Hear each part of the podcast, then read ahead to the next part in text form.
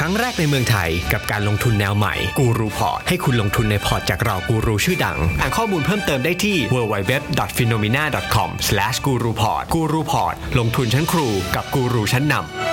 ผู้ลงทุนควรศึกษาข้อมูลสำคัญของกองทุนโดยเฉพาะนโยบายกองทุนความเสี่ยงและผลการดำเนินงานของกองทุนโดยสามารถขอข้อมูลจากผู้แนะนำก่อนตัดสินใจลงทุน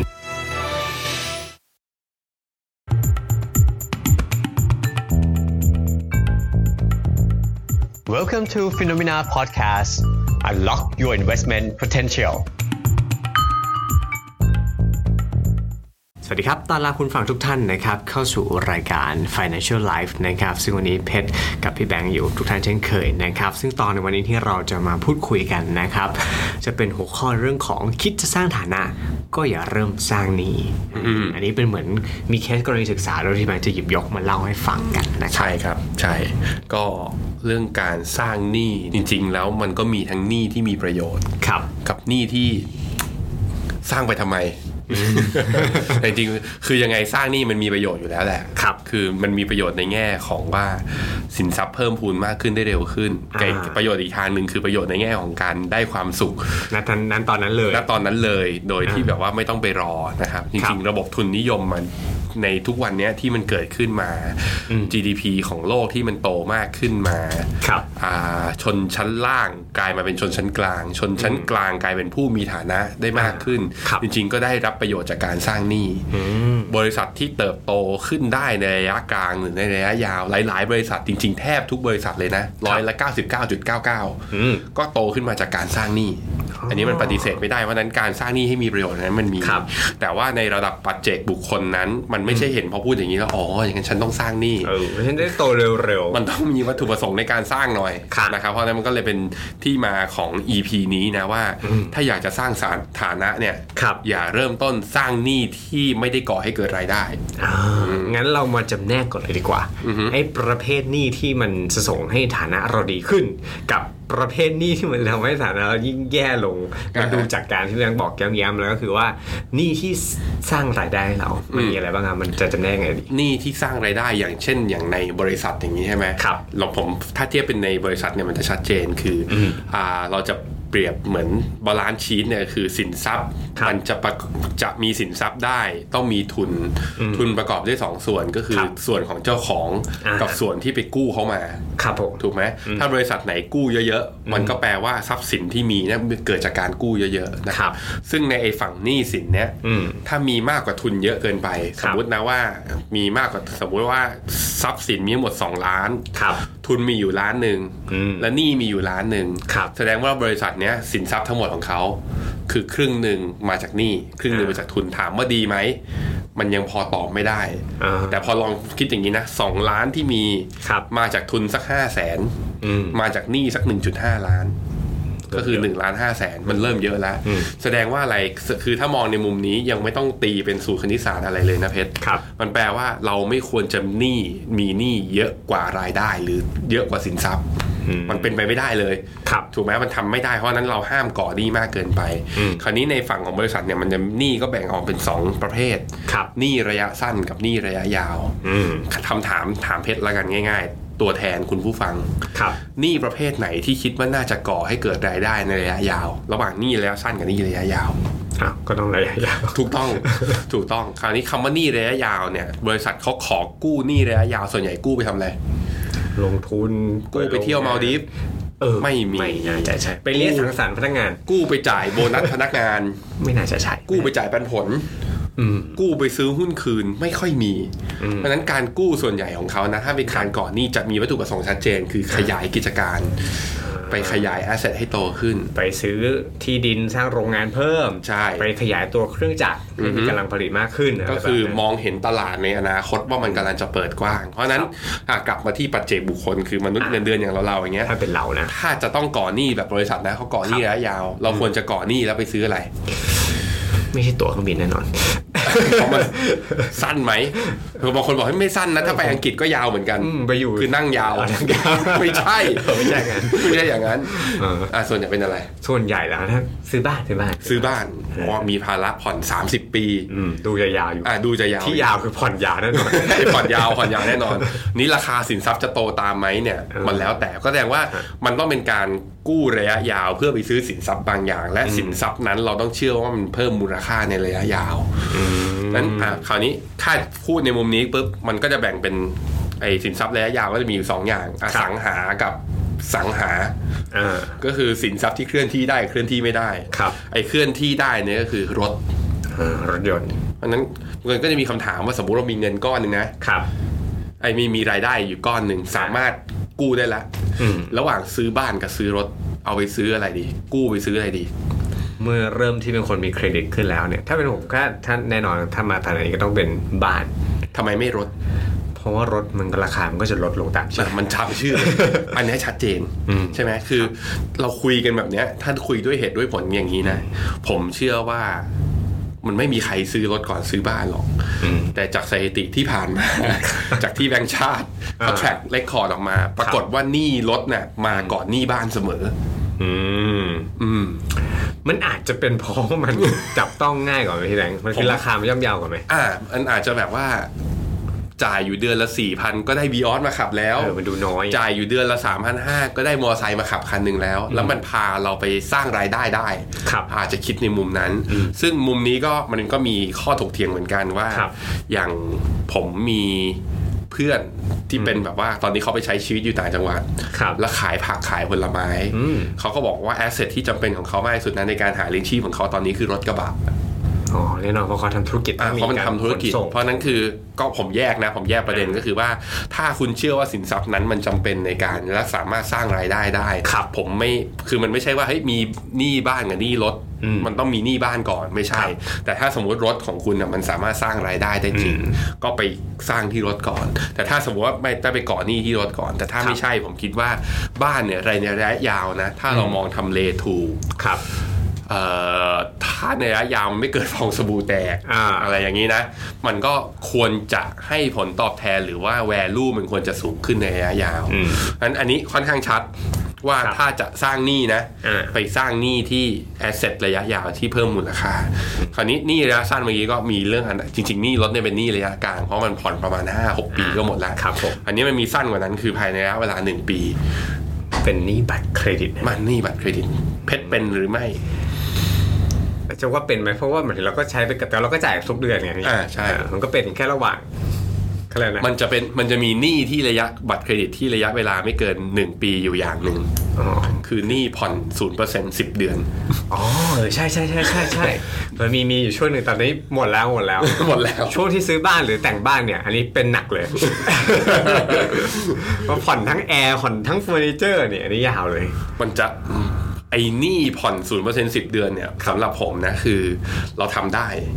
และจริง ๆ อาจจะควรทำด้วย ครับ เพราะว่าอะไรคือบางคนบางสินค้าบางอย่างจ่ายราคาเต็มกับการผ่อนนะราคาเท่ากัน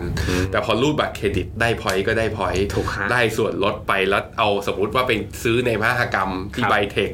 ที่ศูนย์เศรษฐกิจอย่างเงี้ย ได้คูปองได้กระ จริง ติกน้ำได้เตาปิ้งบาร์บีคิวกลับบ้านด้วย จริงคุ้มกว่ามากในเคสตัวอย่างเนี่ยผมผมแอบเล่าหนึ่ง อ่า ตอนไปซื้อแอร์เนี่ย อือฮึ ไปซื้อที่ห้างแห่งหนึ่ง ครับ ตอนนั้นคือมีเงินในบัญชี อืม ก็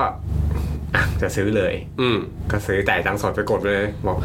เออคุยไปคุยมาเซลล์บอกว่าไม่ได้ครับพี่ ถ้าได้ราคานี้พี่ต้องชำระผ่านบัตรเครดิต และผ่อนศูนเปอร์เซ็นต์พี่ถึงจะได้ราคานี้ อืม อ้าวกลับกลายเป็นมีเครดิตถูกกว่า เขาคอนวินให้เราผ่อนบัตรเครดิตตอนนี้ทุกที่นะ ครับ ถ้าสามารถเราสามารถจ่ายได้เขาจะอนุเขาจะพยายามให้เราจ่ายบัตรเครดิต ยกเว้นจะยกเว้นก็ที่ผมเห็นนะ ก็คือ ครับ ร้านอาหาร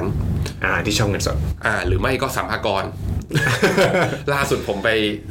คือผมไปแบ่งชำระภาษีสัมภากรสามงวด ครับ แต่งวดแรกผมลืมไปจ่ายมันก็เลยต้องไปจ่ายที่สัมภากร ครับ สัมภากรบอกว่าถ้าชำระบัตรเครดิตขอชาร์จ 1.5%ใครจะไปชำระอย่างนั้นล่ะ ผมก็ชำระเงินสด แต่ถ้าเป็นที่อื่นนะ ส่วนใหญ่แล้วเขาจะพยายามจะให้เราผ่อนชำระ โดยที่ไม่มีดอกเบี้ย ครับ ถามคำถามคือรู้ไหม เพชรรู้เบื้องหลังไหมว่าทำไมห้างสรรพสินค้าหรือร้านเหล่านี้ อืม ถึงเฮ้ยถ้าชำระเป็นผ่อนศูนย์เปอร์เซ็นเขาก็ได้เงินจากธนาคารช้าลงหรือเปล่า เออนั่นน่ะสิ แล้วทำไมเขาถึงคอนวินเรา อืม รู้ไหม อันนี้ไม่รู้เหมือนกันหรือเขาจะอยู่กับเราจะ มันมีเรื่องหนึ่ง ธนาคารได้ประโยชน์จากเรื่องนี้ครับ ค่ะ เขาบอกว่าอ่าไม่น่าเชื่ออันนี้ก็เป็นข้อมูลจากแบงก์ชาติเหมือนกันเขาบอกว่าอ่าหนี้ที่ผ่อนศูนย์เปอร์เซ็นต์อย่างสมมติ 3 เดือน 6 เดือน 10 เดือนเนี่ย ครับ เขาพบว่าคนที่ผ่อนไม่ตรงตามงวดเนี่ยมีมากกว่าร้อยละ 40%เปอร์เซ็นต์ อืม แล้วเวลาผ่อนไม่ตรงตามงวดโดนดอกเท่าไหร่ครับ โอ้โห 18%ต่อปี ต่อปี คิด นะ เป็นเดือน คิดเป็นเดือนด้วย โดน 2 เดือนปึ๊บคุ้มมากกว่าดอกเบี้ยเงินฝาก ได้ net interest margin เข้างบกำไรโตขึ้น อ๋อ เข้าใจหรือยังคือเขาหวังว่าเราผ่อน 10 เดือนเราจะพลาดสัก2 1ถึงถึง เรา สอง อาจ เดื จะ อน ลืมไปจ่ายหรือแบบ อ่า ช็อตระห ลืม ว่าง ไปจ่าย ทง ปุ๊บต้องจ่าย penalty interest rate ก็คือต้องจ่ายดอกเบี้ยค้างเอพินนัด เป็ ชำ น ระ ที่หมายเลยเอง เป็นที่มา เพราะฉะนั้นถ้า เราคิดจะ ครับ ผ่อนศูนย์เปอร์เซ็นสิ่ง อ่า ที่เราต้องทำคือล็อกตารางเราไว้ อืม แล้วผ่อนให้มันตรง ครับ โอ้ไม่งั้นอันตรายมาก ผมเคยโดนไปทีหนึ่ง ผมก็เป็นอย่างเพชรนี่แหละเวลาเราไปรูดใช่ไหม ครับ เราก็เห็นมันผ่อนศูนย์เปอร์เซ็นต์ อืม สมมติสินค้าหมื่นหนึ่งผ่อนศูนย์เปอร์เซ็นต์ก็เดือนละ โอ้ย พันบาท พันบาท พันบาทสบายสบายๆอ่ะผ่อนไปแล้วอันนี้สินค้าชิ้นที่หนึ่งผ่อนไปแล้วสิบอ่ะเดินไปงานบ้านและสวน ฮะ เฟอร์นิเจอร์ตัวนี้มันน่าเป็นของเราจริงๆเลย เออมันเข้ากับบ้านเรา เซตนี้หกหมื่นห้าผ่อนสิบเดือนเฮ้ยเดือนละหกพันห้า เออก็ไม่เยอะ โอ้หกพันห้าไม่เยอะ เราเอาเงินเดือนเป็นแสนอ่ะ ครับ เอามาอีก เดินไปสักพักหนึ่งไปงาน power by ครับ เซลไอไออะไรนะ ultra hd 4k ตอนนี้มี 8k แล้ว อ๋อทีวี ห้าสิบห้านิ้วหกหกหมื่นแปดผ่อนศูนย์เปอร์เซ็นต์แคชแบ็กด้วยห้าร้อยบาท โดนไปอีก เราลืมไปไง คือเวลาเราผ่อนเนี่ยเราเวลาเราจะไปรูดศูนย์เปอร์เซ็นชำระแบบว่าสิบเดือนอย่างเงี้ย ครับ เราดูเป็นครั้งครั้งๆ อ่ะ เราลืมรวมบิน ว่าไอ้ต่อเดือนเนี่ย ตอนแรกก็เดือนละพันนะ อ่ะ พอมีของชิ้นที่ 2 กลายเป็นเดือนละเจ็ดพันละ อ่ะ ชิ้นที่3เอ้ยมันเริ่มเป็นหมื่น อ่ะเดือนเราเป็นหมื่น ละมันเออเออ แล้วมันผูกไปเรื่อยๆ เอ นะ อแล้วมันจะค่อยๆจะเริ่มปิ่มปิ่มคอหอยเราขึ้นมามากขึ้นเรื่อย ฮะ ๆ อันนี้ต้องระวังอ่าเพราะฉะนั้นในมุมของผมนะ ใครที่ใช้บัตรเครดิตอยู่ ครับ ผมคิดว่าจำเป็นอย่างยิ่ง ถ้าคุณผ่อนศูนย์เปอร์เซ็นอยู่นะครับ ควรกางออกมา ซึ่งตอนเนี้ยทุกๆเว็บไซต์เลยทั้ง SCB Easy K ครับ Plus หรือผมใช้ Citibank นะเขาจะไอตัวอย่าง Citibank เนี่ยผมชอบมาก เขาจะกางรายการค่าใช้จ่ายของบัตรเครดิตของเราอะ ครับ แตกออกมาเป็นไอเทม ว่าเราใช้ค่าใช้บัตรเครดิตของเราเนี่ยเราใช้ไอเทมแบบร้านอาหารเยอะ โรงแรมเยอะจิปาถะเยอะหรือผ่อนผ่อนเยอะอะไรแบ่งหเงี้ยมวดให้เรารู้ แบ่ง ตัว หมวดให้เรารู้ตัว เพราะเดือนนี้พี่ลงค่ากิน เยอะนะเลย อ่าอะไรอย่าง เจ็ด เงี้ย เยอะ ใช่ควร ผมคิดว่าควรลงบัญชีและทำงบดุลของตัวเองอย่างยิ่ง ครับ เพราะไม่งั้นเราจะมีปัญหานะครับเพราะฉะนั้นอันนี้ก็เป็นบทสรุปหนึ่งว่าใช้บัตรเครดิตใช้ได้ไหม อืม ถ้าเป็นผ่อนศูนย์เปอร์เซ็นต์ ครับ ควรใช้ อืม แต่ว่าต้องทำงบและทำบัญชี เพราะบางทีเราจะเผลอเลย ครับ คราวนี้การใช้บัตรเครดิตถ้าไม่ใช่ผ่อนศูนย์เปอร์เซ็นต์ล่ะเป็นเพชรเพชรส่วนใหญ่ใช้บ้างไหม ใช่ครับผมเป็นแทบจะไม่ใช้เงินสดซะด้วยซ้ำไป อืม เป็นคนที่ขี้เกียจขี้เกียจพกเงินสด อือหือ นี่หน่อยๆก็ก็ก็รูดแหละ เว้นแต่บางที่ที่จะบอกว่าอ๋อต้อง 300 ขึ้นไปนะคะต้อง 500 ขึ้นไปถึงจะรูดได้อะไรอย่าง อือฮึ เงี้ยก็เอาต้องควักเงินสด เพราะผมรู้สึกว่า มันก็หนึ่งแล้วเราก็สะดวก ครับ เราก็ได้แต้ม อือฮึ แต้มก็ไปใช้ส่วนลดไปดูหนังอะไรก็แล้วแต่เรา อ่า ก็มีอ่ะทำประโยชน์ตรงนี้ด้วย ครับ และอีกอย่างหนึ่ง อืม มันเหมือนยืมเงินเข้ามาก่อน อืม คื คือ อรอบมันคือ 45 วัน ถูกต้องฮะ อืม เราก็ไม่จำเป็นต้องไปจ่ายเงินอันนั้น ใช่ เราเอาเงินเล็กๆน้อยๆของเราเนี่ยไปลงมันนี่มาเก็ตได้สักบาทสองบาทต่อเดือนหรือได้สักอะไรเงี้ย อ่า แล้วสักร้อยหนึ่งอ่ะสมมติ อ่าฮะ มันก็กลายเป็นส่วนลดคือมึงคิดทุกเม็ด นะฮะอ่า แต่ผมแนะนำอย่างนี้นะ สิ่งที่เพชรทำมันเหมาะสำหรับคนที่อินซีย์แกร่งกล้าระดับหนึ่ง ครับ คือคุมค่าใช้จ่ายต่อเดือนตัวเองได้ อ่า คือถ้ารูดแบบเผลอเลอไปเรื่อยๆก็อย่างที่มันก็จะคล้ายๆเปย์ไลท์อ่ะหรือ ครับ ว่าเพจผ่อนผ่อนศูนเปอร์เซ็นต์มันก็คือ อ่ามั มันจะแบบเรารูดจนเกิน บางทีพอยอดบินมาปุ๊บตกใจ อืม มากกว่าเงินเดือน กลายเป็นก่อนหนี้บนบัตรเครดิตไอ้อย่างนี้ต้องระวังมากๆนะ เพราะหนึ่งในกรณีนั้นที่คนเราส่วนมากรูดเกินมันมีเพราะเหตุผลนี้ด้วยไหมพี่แบงค์คือ เวลาเขาบอกว่าเราไม่ได้จับเงินสดจริงๆเนี่ยเราจะไม่ค่อยรู้ตัว อืม พอเวลาเป็นบัตรอย่างเงี้ยเราจะไม่รู้ว่าไอ้เงินที่ออกไปจริงๆเนี่ย อืม มันเยอะเลยหน่อยก็เห็นเป็นตัวเลขก็ก็เซ็นไป ใช่ใช่